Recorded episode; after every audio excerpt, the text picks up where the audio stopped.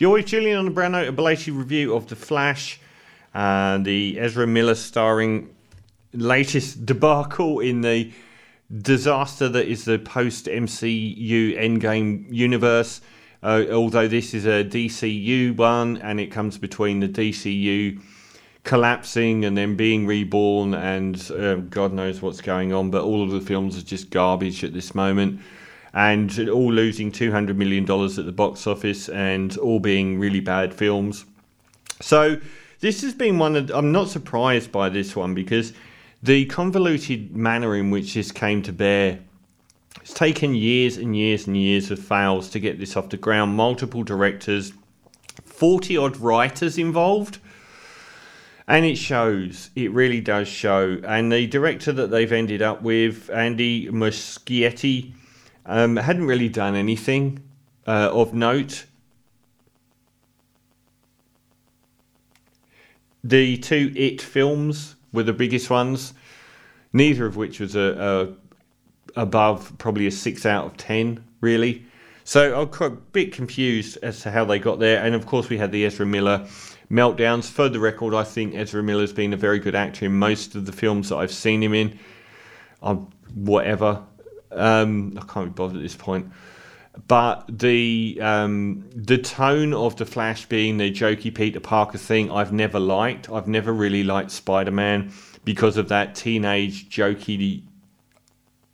I'm bad with girls whack whack oops i'm stumbling along in the corridor throwing my books in the air sort of thing i haven't really ever really had any time for but they did that to the character so the flash is uh, kind of post a film that was in my films of the year Zack Snyder's cut of Justice League was so far superior to absolutely anything in the DC universe apart from the Wonder Woman film as far as quality goes and um, in retrospect, maybe even the lackluster Man of Steel stands up, and maybe Aquaman as the only ones that really are worthy of much. Uh, and I did think the reboot of the Suicide Squad was was much better than the original film, but uh, that's just disappeared into nothingness. Um, this time around, Ezra Miller it's not an original storyline. It's the Back to the Future storyline. I go back to the past to fix something. Well, obviously, uh, they didn't go back to fix something necessarily. Oh, no, they did, didn't they? Or was it an accident? I can't even remember now. But in this instance, Ezra Miller is the Flash. His uh, mum was killed when he was younger, and the dad is in jail for the murder and he's trying to get his dad out of jail, and that was shown in the Snyder cut um, of Justice League. I can't remember if it was in the non-Snyder cut. Um, so he goes back in time and he messes with something, and then he finds out that the everything has changed in the future. So he comes back almost all the way to the future, but gets knocked out of this light speed thing. Um, I never quite understood the inference that like he talks to Ben Affleck's Batman about being able to travel faster than light and go back in time, and it's treated as though it's a brand new thing. But that was the denouement of Zack Snyder's Justice League, where he went very uh, incrementally back in time by going faster than light. Um, so, so it opens with uh, probably the best sequence in the film, or at least the man, most grandiose, with um, Wonder Woman and Batman featuring and rescuing. Um, you know, th- that was a really well shot sequence uh, with some very good act- acting. And after that, he decides to go back into the past and rescue his mum and fix his whole life. Uh, and when he's in this realm where he can travel backwards and forwards through time, he gets bumped out of it by this mysterious villain and ends up a, a little bit uh, before he was supposed to come back and encounters himself and and he can, encounters a universe where everything that he's done by saving his mother has changed everything for the worse. Um, and that's the, that's the whole template of the film is the notion that you can't go back in time and change something to make your own life better because the butterfly effect and so on will have all these ramifications. The most notable one here is that um, Batman has changed into uh, the original Batman, Michael Keaton. And they didn't play it out quite well because they, they kind of make out that he's still Bruce Wayne, whereas the storyline sort of meant for him to be Bruce Wayne's dad, as far as I know. Um, but Michael Keaton's excellent. He's by far the standout in this film. So he basically they form a new Justice League with a Supergirl instead of Superman. Superman was killed on his way to Earth as a baby by General Zod, um, and played by Michael Shannon again from the Man of Steel film. And instead we get um, two Flashes, the the original Flash and the one that's existing in this timeline, Michael Keaton's Batman and Supergirl, as a, as an adjunct version of Justice League. So they end up going to fight the same battle that happened in uh, Man of Steel, in uh, the against General Zod. Now, there's overall this is probably a better film than Thor four, Doctor Strange two, Ant Man two, uh, Ant Man three. Was that Ant Man three? Ant Man three, Quantumania, and uh, Shazam two all of which were terrible. And I would say that this has a lot more going for it.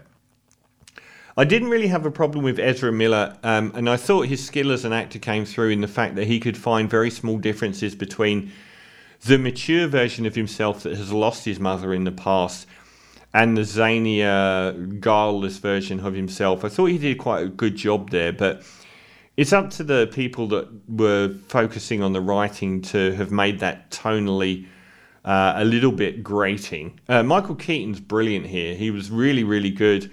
Uh, very much more welcome than he was misused as a side character in. Um, I can't even remember if it was a Batman or Spider Man film now, but I thought he was really good. And there's a and it's a genius masterstroke because there's a reason for his character's existence.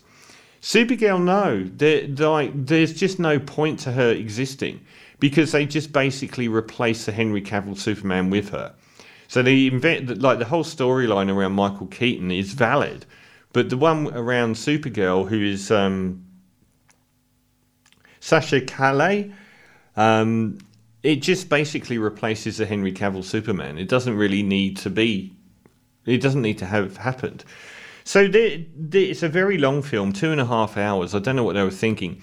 And the other thing is, they spent so much money on it that they didn't need to. Um, you watch the end battle sequence, which goes on for probably 40 minutes or however long, and all of the other stuff, and you think you spent $100 million on this alone, but they didn't need to do that. It didn't really add anything. They could have chosen something other than that battle with, with Zod. Um, and it's it is it's tonally all over the shop, uh, really. But it, you know, in general, there was there was quite a lot that was engaging about it, and it wasn't as deeply flawed as those four films I've saw, especially coming back to back off of truly abysmal films like Quantumania and Shazam two, and referencing The Strange two and Thor four, which were all abysmal films.